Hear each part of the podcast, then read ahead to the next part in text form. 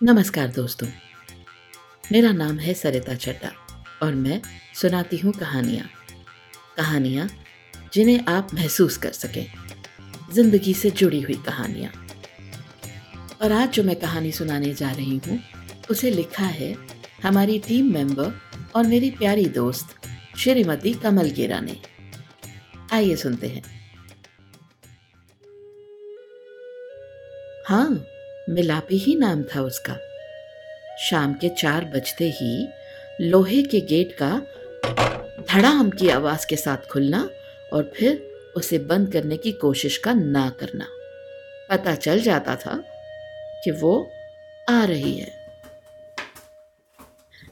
उसकी लकड़ी की ठक ठक से गैलरी से आते हुए बरामदा पार करके आँगन में पहुँचने से पहले ही मैं या मेरा भाई दौड़कर एक चारपाई बिछा देते थे। हमारा आँगन बहुत बड़ा था, जिसमें पेड़ के नीचे बहुत सी चारपाइयाँ खड़ी करके रखी होती थी, जो रात को बाहर आँगन में सोने के काम आती थी। हम सब अपनी अपनी चारपाई पहचानते थे। नहीं चाहते थे कि वो हमारी चारपाई पर बैठे। इसीलिए उसके लिए एक हल्की सी चारपाई जो फालतू थी उस पर कोई नहीं सोता था, भागकर बिछा देते थे। चारपाई पर बैठते ही बोलती चाय बनाओ, टाइम थी गए। मतलब चाय बनाओ, टाइम हो गया। तब तो हमें उसकी भाषा समझ भी नहीं आती थी। लेकिन इतना ज़रूर पता था कि उसके आने के बाद चूल्हा जलाकर चाय का पानी चढ़ाया जाता। हम उसे बुआ कहते थे। पर बुआ मानते नहीं थे। हमें उसका रोज रोज आना, चाय बनाने का हुक्म देना कतई पसंद नहीं था। उसका काला पेटीकोट नुमा घाघरा, सिर पर सफ़ेद मलमल की चुन्नी, कुर्ता भी कभी सफ़ेद, कभी पीला, हमें बिल्कुल अच्छा नहीं लगता था। उसके पास शायद दो तीन काले पेटीकोट होंगे, पर हमेशा काला ही पहनती थी। कुर्ते भी वही के वही। हमें लगता था गंदी रहती है। नहाती नहीं, कपड़े भी नहीं बदलती। हमारे पिताजी को वो अपना भाई मानती थी, उन्हें बीरा बुलाती थी। चूल्हे पर बड़े परिवार की चाय बनाने में काफ़ी समय लगता था। लेकिन लगता था उसे कोई जल्दी नहीं रहती थी। अपने कुर्ते की जेब से एक छोटी सी हरे रंग की डिबिया, नसवार, निकालकर उसमें अपनी उंगली घुमाकर वो नाक में डालती थी, जिससे उसे बहुत छींके आती थी और उसका गोल गोल चश्मा नाक से फिसलकर नीचे निकल जाता था और वो अपनी चुन्नी से ही नाक मुँह पहुँच लेती थी। हमें ये सब बहुत बुरा लगता कि कब चाय बनेगी और कब ये जाएगी हमारे घर से। कभी खेलते हुए गेंद उसकी तरफ़ चली जाती तो डांटने लगती आवण दे बीरा को सब डसे सा कीड़ा तंग कर दे मतलब आने दो भैया को, यानी हमारे पिताजी को। सब बताएगी कि हम कितना तंग करते हैं।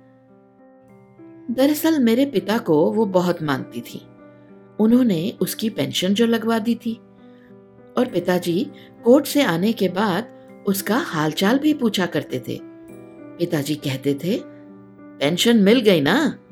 हीरालाल आया कभी? हीरालाल उसके दूर के रिश्ते से भतीजा था। कभी कभी उससे मिलने आता था। कभी बताती थी, आया तिहाई, पर यूँ नहीं कि बुआ की तल्ली पर कुछ रख दे। मतलब आया तो था, लेकिन यूँ नहीं कि बुआ के हाथ में भी कुछ रख दे। और फिर ठंडी सांस लेकर कहती थी, बहु दिना तो आया भी नहीं, कोई मेरी परवाह ना करदा मतलब बहुत दिनों से आया नहीं और किसको परवाह है मेरी?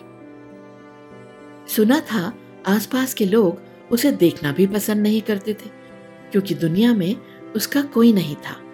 माँ बाप भाई बहन बच्चे पति कोई भी नहीं।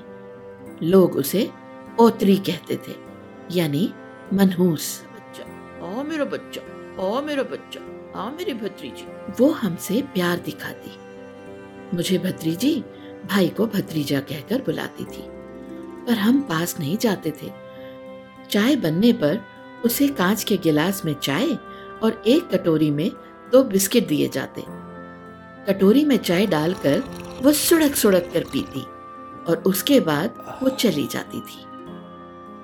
मेरी आयु उस समय सात या आठ साल की होगी और भाई छह साल का रहा होगा। एक दिन उसके जाने के बाद हम आपस में बोल रहे थे, कितनी लालची है, रोज दूसरों के घर चाय पीने आ जाती है। अपने घर नहीं बनाकर पी सकती हम्म। पिताजी ने सुन लिया। हमें अपने पास बुलाया और पास बिठाकर बोले, बेटा, उसके चाय पीने से तुम्हारे घर में कुछ कम पड़ गया क्या? अरे, तुम्हारे बिस्किट कम नहीं पड़े, नहीं ना? बच्चों, तुम्हारे लिए ये महज चाय का एक प्याला है।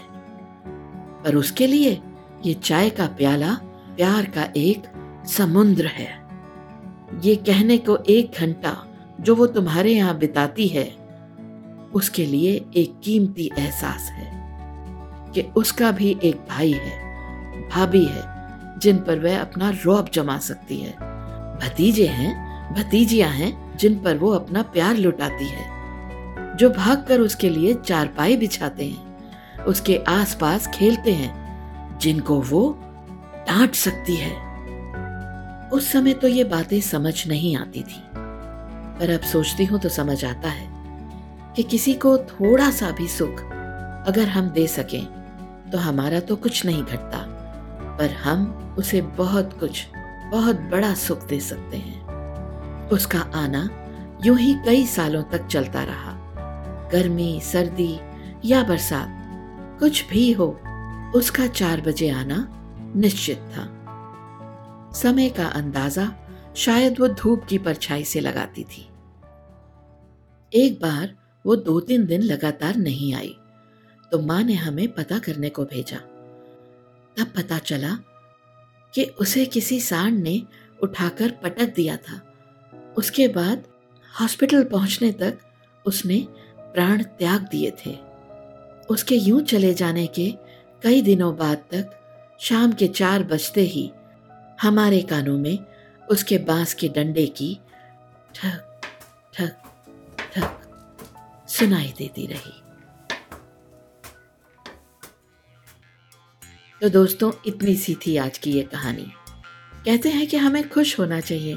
कोई आपसे तभी तो माँगता है ना कि आपके पास उसे देने के लिए कुछ है? तो अहंकार किस बात का?